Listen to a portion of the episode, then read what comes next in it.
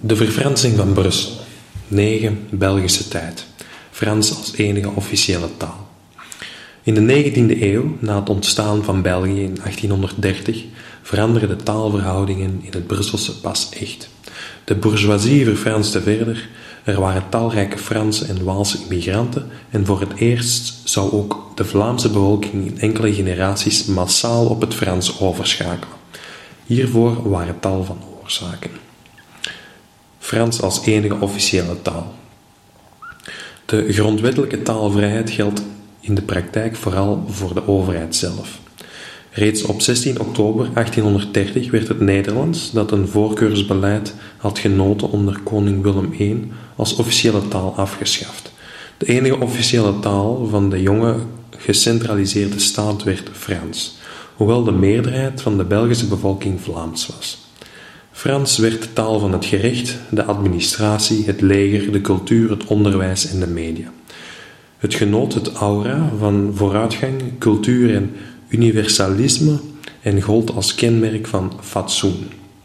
Het Nederlands daarentegen had geen enkel aanzien en werd beschouwd als een taal van kleine boeren en arme arbeiders. Naast de geografische taalgrens tussen Vlaanderen en Wallonië lag er dus in feite ook een sociale taalgrens tussen Vlamingen en Franstaligen. Het Frans was de taal van de politieke en economische suprematie van de maatschappelijke elite en een symbool voor opwaartse sociale mobiliteit. Dat Frans spreken chic stond, was ook de Franse dichter Charles Baudelaire niet ontgaan, die bij zijn kortstondige verblijf in België de huichelarij van de bourgeoisie aanklaagde. In Brussel kan men geen Frans, niemand kan het, maar ze doen alsof ze geen Vlaams kennen. Dat getuigt van goede smaak. Het bewijst dat ze het wel degelijk kennen, is dat ze hun dienstpersoneel in het Vlaams afblaffen. De nieuwe Belgische hoofdstad was ook nog steeds een hoofdzakelijk Nederlandstalige stad waar de inwoners een lokale vorm van het Zuid-Brabant spraken. Er woonde een Franstalige minderheid van ongeveer 15%, die vooral bestond uit Fransen die waren ingeweken tijdens de voorgaande decennia. Toch verhief de eerste burgemeester, Nicolas Roepe, in 1830 ook voor Brussel het Frans tot enige bestuurstaal.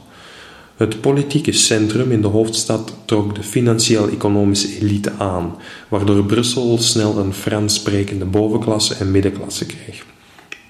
In 1846 gaf al 37,6% van de bevolking van Brussels stad het centrum aan Frans sprekend te zijn.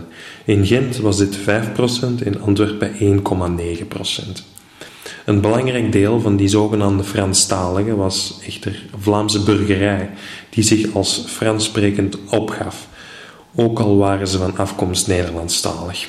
In 1860 sprak ruim 95% van de bevolking van Vlaanderen Nederlands, maar deze mensen hadden door het Seins kiesrecht nauwelijks economische en politieke macht en zagen de beheersing van het Frans als volkomen noodzakelijk om hogerop te raken.